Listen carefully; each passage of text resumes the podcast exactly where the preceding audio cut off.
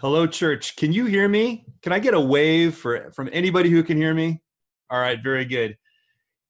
Wouldn't wouldn't you know it that just as I'm about to come on and start preaching, my Zoom freezes. At least my whole computer didn't crash. We'll see if that happens. If by chance uh, I do happen to freeze on your screen and something goes horribly wrong, just pray, and then maybe Andy Kim will come in and play a song for us. You never know anyway, it is really good to see you guys this morning. Uh, again, I think I say this every week I'm up here. I wish I could be with you right now in person, but it's good to be with you even virtually right now.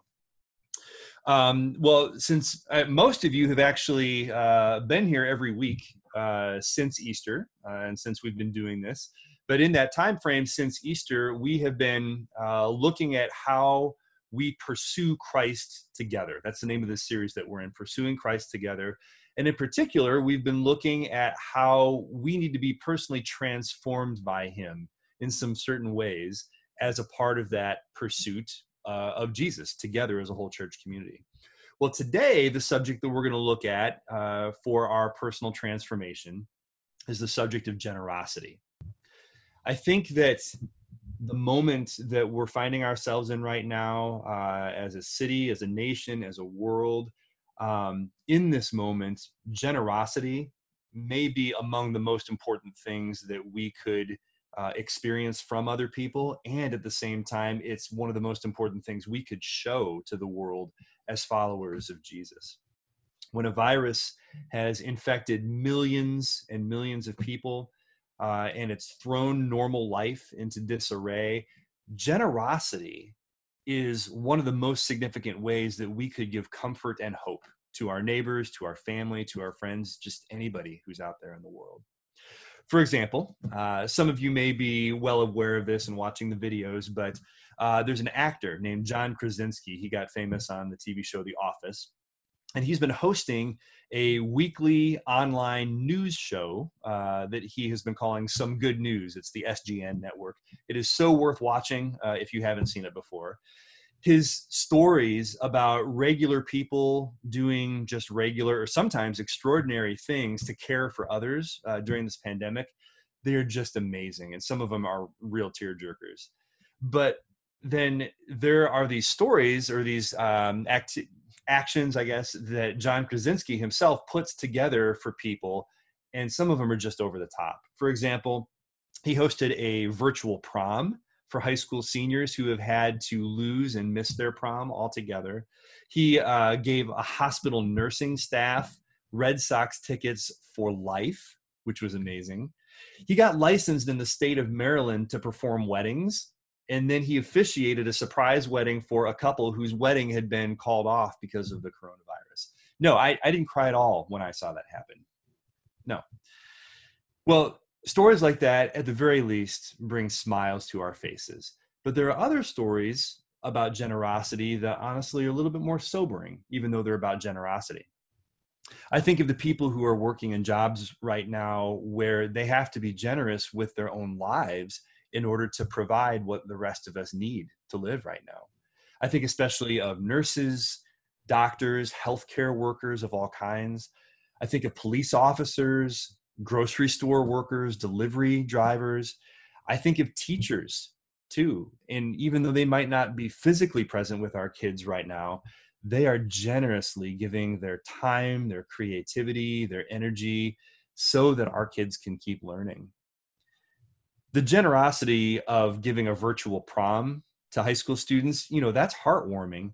The generosity with people's lives, that's breathtaking. And so that kind of raises a question for us, I think. What does God view as true generosity? Now, I'm not suggesting that any of those examples I just gave lacks generosity in some way. I think God is pleased with every one of those things.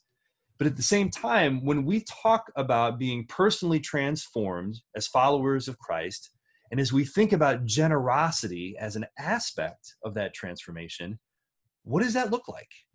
What is true generosity in God's eyes? Well, we are going to approach that question today uh, through a passage that many of us are very familiar with. Um, it's pretty straightforward to understand as a passage, but what it means for our lives today, that can be a little bit more challenging.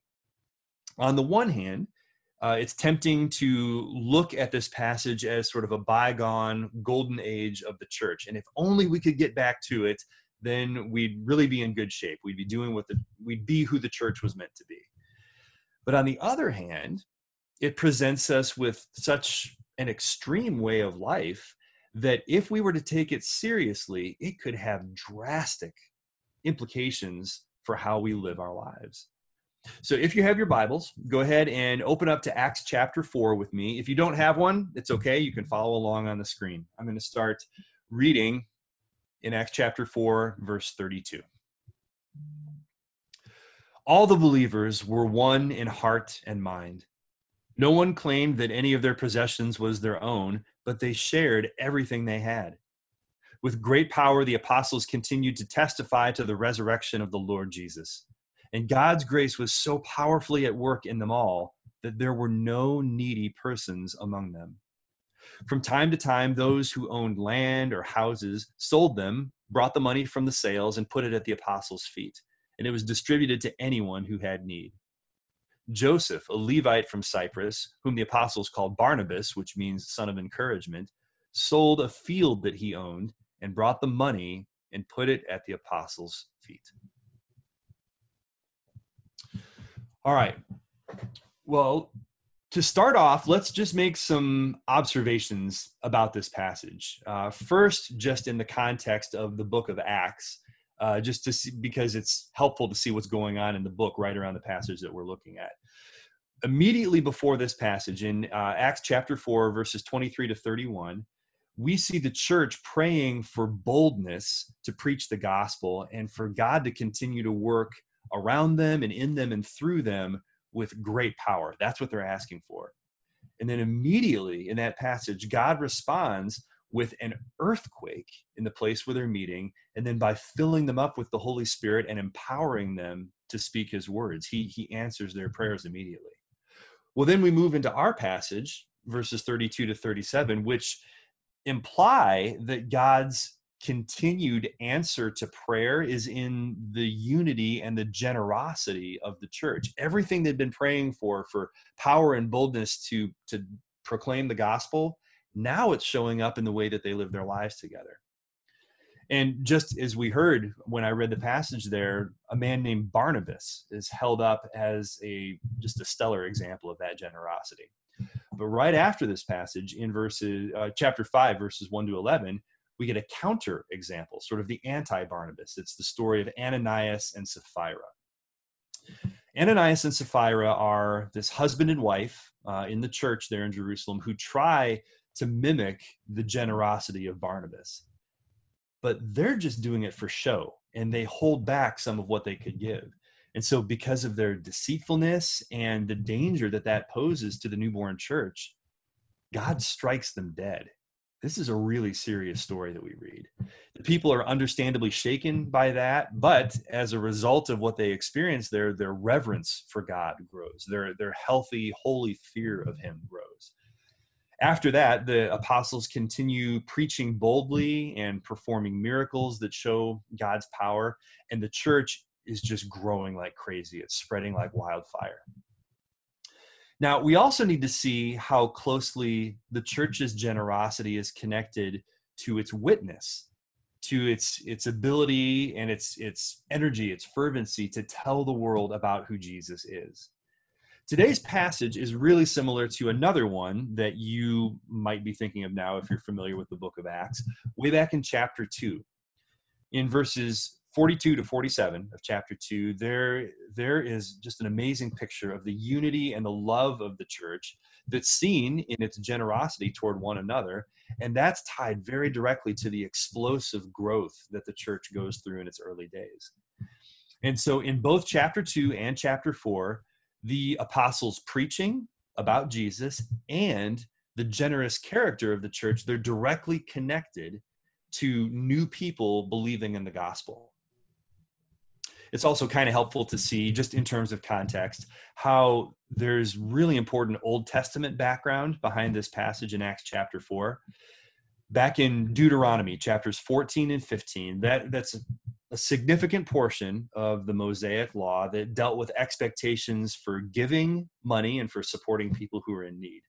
Now, we don't have time to go into those passages this, this morning, but I really do encourage you to flip back there, maybe some point later today, and read those chapters, Deuteronomy 14 and 15, and then read Acts chapter 4 as the fulfillment of those passages through the power of the resurrected Jesus working through his church. It's really amazing to read them together. So, the story of the early church, then, is the story of people being in awe of God's generosity toward them, freely giving them what was his, freely giving them forgiveness, freely giving them life, freely giving them his own son, Jesus. And so that in turn makes them generous toward other people. They show the generosity that they've been shown.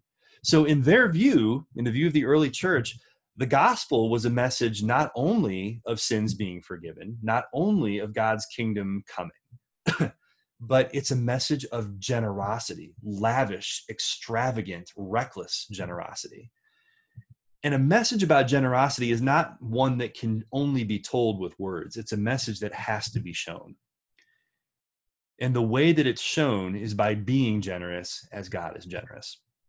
So that's where we're going to go from here today, trying to pull that meaning out of Acts chapter 4 here. What exactly is generosity according to the gospel? What is the kind of generosity that we are being transformed by Christ to demonstrate? Well, we can't get into all of that. It's, it's just too big to define in a single sermon here. And that's partly because there are so many other passages in the Bible beyond Acts chapter 4 that have something important to say about it. But at the very least, I think there are three qualities of true generosity that we can see in Acts chapter 4. If our, our giving, whether that's giving our money, our time, our skills, our affection, our attention to people, whatever it is we're giving, if it lacks any one of these three qualities, at best, all we're doing is giving. And without demeaning any kind of gift that any person might give, the examples that I've already shared, we can still say that missing any one of these three qualities means that we're somehow falling short of the invitation to generosity that God is holding out for us. The first of these qualities of true generosity is sacrifice. True generosity is sacrificial. Now, obviously, I do not mean sacrificial in the sense of Old Testament ritual. Um, generosity does not mean slaughtering animals. Uh, in Jesus, all of the sacrifices that the Old Testament talks about, those have been completed. We do not contribute anything to that sacrificial system that takes away our sin. Jesus is the fulfillment of that 100%. Our generous acts cannot earn God's grace. Our generous acts are a response to the grace that God has already shown us.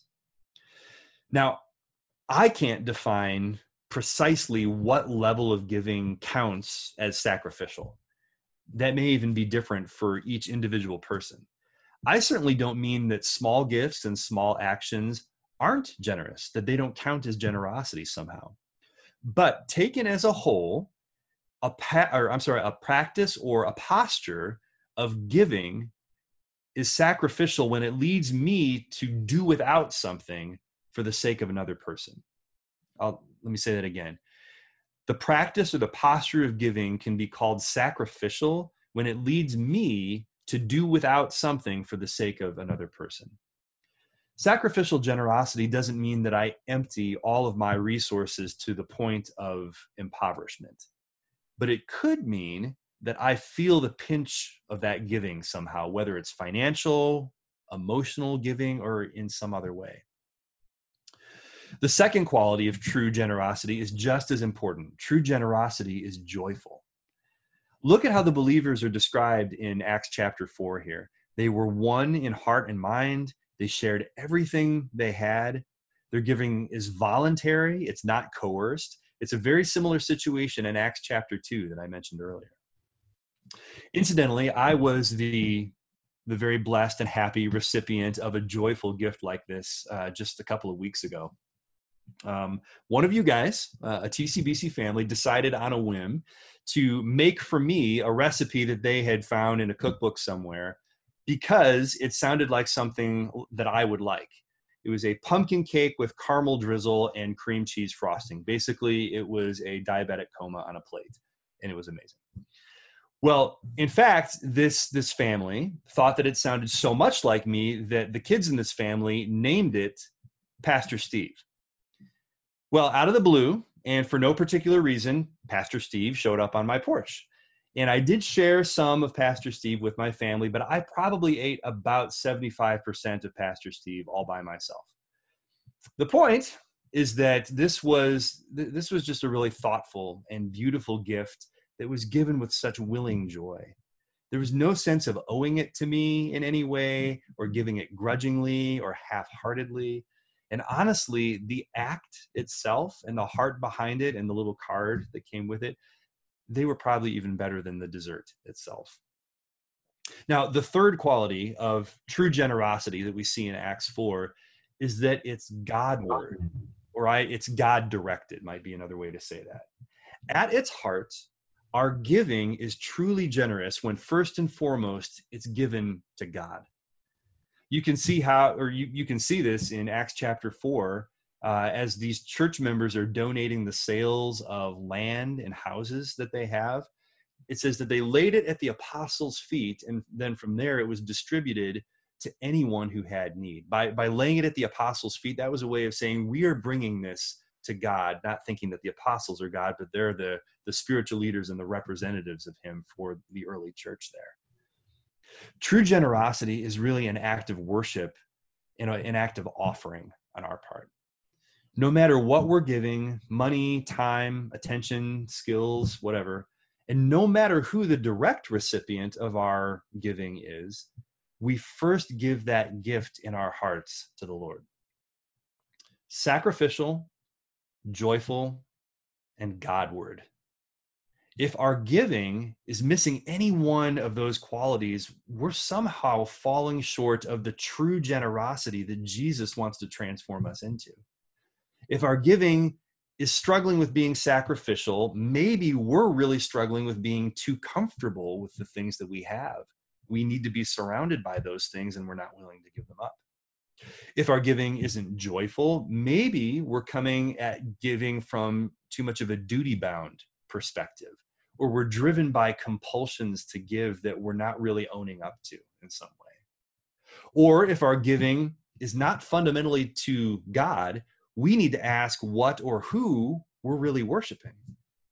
We might be the greatest philanthropist in history, but we are in danger of gaining the world by but forfeiting our souls if we miss any one of those things. Now, I will be the first person to attest that I fall short of true generosity a lot of the time, a lot of the time. In different circumstances, each one of those qualities uh, sacrifice, joyfulness, Godwardness, each of those qualities can suffer for me in very real ways. What is it that makes true generosity difficult? What are the obstacles that we that we face to having true generosity? Well, about 10 years ago, there was a sociologist uh, by the name of Christian Smith who did this huge study on financial giving among Christians in America. And for Christians overall in North America, actually, he found shockingly little giving relative to their ability to give, to the resources and the potential that they had. And so he asked the question, why? What is holding that giving back? Well, he wrote a whole book about it, and I'm just summarizing his summary. But basically, he saw three broad categories of obstacles to true generosity.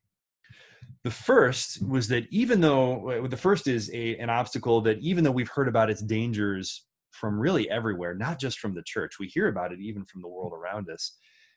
Consumerism is just in the air and in the water of our culture, and it's a huge obstacle to generosity. Every good impulse that we have to be generous uh, with our resources, especially with our money, inevitably it runs up against opposing impulses from our culture to spend or to borrow or to acquire or to consume and then discard and then spend more money for ourselves.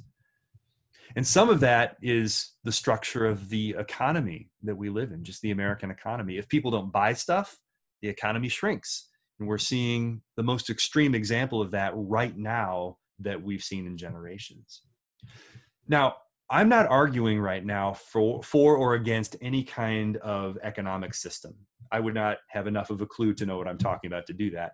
But I will say that both capitalism and socialism, two big competing economic ideas, they have a really hard time standing up next to the beautiful picture that we see in Acts 4 we see in, in, this chapter a society where people are able to own private property. They're not coerced by the government into giving it up in some way, but they share it sacrificially, liberally for the good of their neighbor. They're not thinking of it as, as their own. They think of it as having something in common with everybody else. It's a resource God has given them. In any case, our culture trains us to be consumers, and that is a huge obstacle to generosity. All right, the second category of obstacle to our generosity is the church itself. Our culture might teach us consumerism, but the church is often very guilty of teaching us not enough about money in any way at all. You know, sometimes pastors, spiritual leaders, we can shy away from talking about money because it's just uncomfortable. But even when churches do talk about money, the expectations for what giving looks like can be very unclear, even unclear expectations about the methods and the mechanisms for how to give. Now, at TCBC, I think this particular obstacle is a mixed bag for us. I think it's mostly positive we don't talk about money perfectly. We definitely don't. But I think we talk about it as being part of our discipleship. Money is something that is a part of our following Jesus. We've preached sermon series about it. When it comes up in a text that doesn't have any, we're not in a money sermon series, we address it when it's there. We talk about it in membership classes. Our stewardship team does an amazing job of managing our resources really well and not in a protective way. They're thinking about the mission of the church. And every Sunday, we are trying to make sure that you hear that the offerings that we bring are first and foremost an offering of our whole lives to God. And that includes our finances. And the finances we give in an offering are given to the mission of the church. God's doing something with these, these things. But still, we don't want to pretend that we're immune to the problem of unclear expectations about giving. Wherever that exists at TCBC, it is an obstacle to our generosity. Now, the last category of an obstacle recognizes that whether lessons come from out there in the culture or whether they're, co- they're coming from in here in the church, our, or whether it's coming from our own internal wiring, a heart that clings to the wrong lessons that we learn about generosity is an obstacle too. Our own hearts present obstacles. Dr. Smith, that sociologist, he points to a few particular ideas in that big study that he did. There can be a real privacy and individualism that we have about money that keeps us from honest and transparent conversations with one another. Our finances can feel like a really taboo topic. That's just not something I want to bring into open conversation with other people. And then individualism can creep in, and that starts to make us think that what I do with my money that's that's my business. That's nobody else has to have a say in that. Both of those attitudes are so foreign to the church that we see in acts chapter 4 privacy and individualism are just not on their radar screen there's another trend that dr smith points out in in the north american church there can be this strange preference for unplanned, spontaneous giving, as though being spirit led in the moment when we're giving is what makes generosity authentic or real in some way. Well, the Holy Spirit can certainly lead us unexpectedly, even in a moment, to res- respond to unforeseen things. But the church in Acts chapter 4 was obviously thinking and planning about what and how to give. They weren't doing just spur of the moment things. And therefore, we shouldn't feel like we're limited to that, or that's even the main way that we should be giving. And then there's one final kind of category of obstacle that comes out of our hearts, and it's the category of mistrust. It's not just mistrust of God to provide for us, though that can certainly happen. It can also be a mistrust of organizations that we might give to or might think about giving to because we have been so hurt or we've grown so jaded by scandals or horror stories that we have heard about churches, organizations, leaders not spending money well. Well, mistrust can definitely be earned by organizations and by individual people. And perhaps there are good lessons for us to remember uh, for our giving from those stories. But if we allow those instances to dampen our generosity, that's our fault. It's not theirs. The call to generosity is a call to overcome mistrust in our own hearts and to give as God has given to us. Now, it would be really discouraging to end on just a whole series of obstacles there. So we're not. Uh, we see this beautiful vision in Acts chapter 4, but we might feel like those qualities of true generosity they're just not there for us or maybe a lot of those obstacles to generosity they really are and, and we just can't get past them.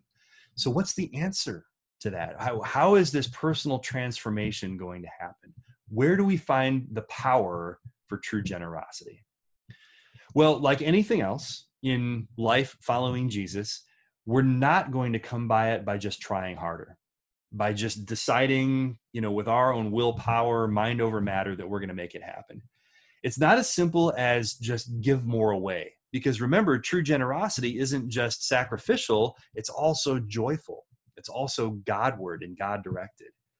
So instead of just forcing it through in some way, like the church in Acts 2 and Acts 4, we need to be enamored with Jesus we need to receive the lavish generosity that he has already given to us his life, his death, his resurrection, his ascension, and the gift of his Holy Spirit.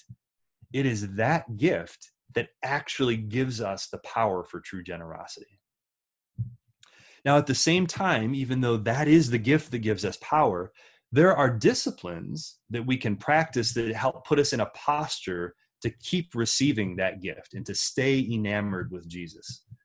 I'm going to suggest just three practices, and there's one for each of the qualities of true generosity. I am not recommending that you try to like start practicing all three of these in your life right now. At the very most, just practice one. Practice the one where maybe you're finding the most challenge to the quality of generosity. The first one is this: if my if my giving is struggling with being sacrificial, I could practice the gift or the, the, the discipline of simplicity. Simplicity is a spiritual discipline that was around for at least 2,000 years before Marie Kondo gussied it all up.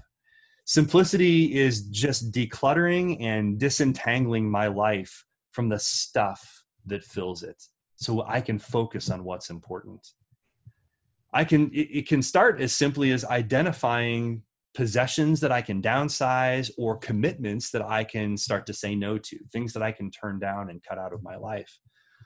But then I actually need to follow through on that. I can't just identify those things. I actually have to remove those things and then see what is freed up in my money, in my time, in my emotions. And once I have sacrificially given up that clutter, now I have both the space and a little bit of experience in giving sacrificially to be able to be sacrificial toward other people. So you can see how simplicity leads toward that. That's that's the first practice that you might have. Second, if my giving is struggling with being joyful, I could practice detachment. Maybe you've heard of this before. Detachment is an old spiritual discipline that means replacing unhealthy ties in my life with a reattachment to God and a deepening trust in Him you could also think of this discipline as sort of an idol hunting, identifying and then confessing and repenting of whatever things are taking priority in my life over God. There will be something to let go of in this practice. There will be a desire for control or the perfect image that you want to maintain or the need to win at all costs whatever i mean the the things are very wide and various that you can find to give up but with those ties being severed and your life increasingly attached to jesus your capacity for joy is going to increase and that means that your generosity can increase too and third if my giving is struggling with being godward or god directed I could practice the discipline of hiddenness. Some people have called this secrecy. I call it hiddenness because we're not trying to keep secrets from people. The idea here is that we're just trying to live more anonymously. It doesn't mean that you withdraw from the world. It, it's really quite the opposite of that. And it actually means being out there in the world, being with people, but not taking credit, not drawing attention to myself. It can look like finding acts of service, small or large, that I don't get recognized for. I do them, but I can stay in the background and I don't need the praise. It can look like refraining from the compulsion to tell all the information that I know because doing that would make that would make me feel more important. It could look like me celebrating the achievements of others without needing to point to my own. When we're no longer looking for others to notice our generosity, we are finally freed up to direct our giving, our generosity, fundamentally to God and not to other people. We've barely had time to talk about those practices. There's so much more that we could say. So, if you would like to learn more, I, I want to recommend a starting place for that. One of the absolute best books that I found on spiritual disciplines, uh, many, many of you know of it already, uh, is a book called The Spiritual Disciplines Handbook by Adele Calhoun. It gives pretty short descriptions of more than 60 different spiritual disciplines, most of which have been practiced by Christians for centuries. And simplicity, detachment, hiddenness, she calls it secrecy, they're all in there, and it can give you more material to start with. Now, in the end, none of these practices themselves bring about true generosity. They do not have the power to transform us. At their best, they can help us to get our lives into a posture to receive the power that we need from God. Ultimately, the power that uh, the power to live with true generosity comes from the generosity of God himself. From our standing in awe of his reckless unhindered, lavish generosity toward us, from the death and the resurrection and the ascension of Jesus, from the empowering gift of his Holy Spirit, that power comes not just from acknowledging those things or even by being kind of amazed by those things. The power comes from receiving those things, receiving the gift that has been generously given to us there's an invitation to every single one of us who wants to live with true generosity. First, come and receive God's love and his welcome to you through Jesus. Amen. Let me pray for us. Father in heaven, we really do stand in awe of how generous, lavishly, extravagantly generous you have been with us. We thank you that you gave the very best that you had, your own son, Jesus, for our sake. We didn't deserve him. You gave him because you love us. And Jesus, out of your faithfulness and your generosity, you gave your life. So, Lord, would we stand in awe of that, but would we also receive that day by day in faith, coming to you and recognizing that we need your generosity? And as we receive that in our lives, help us to turn it out to others. We pray all this in Christ's name. Amen.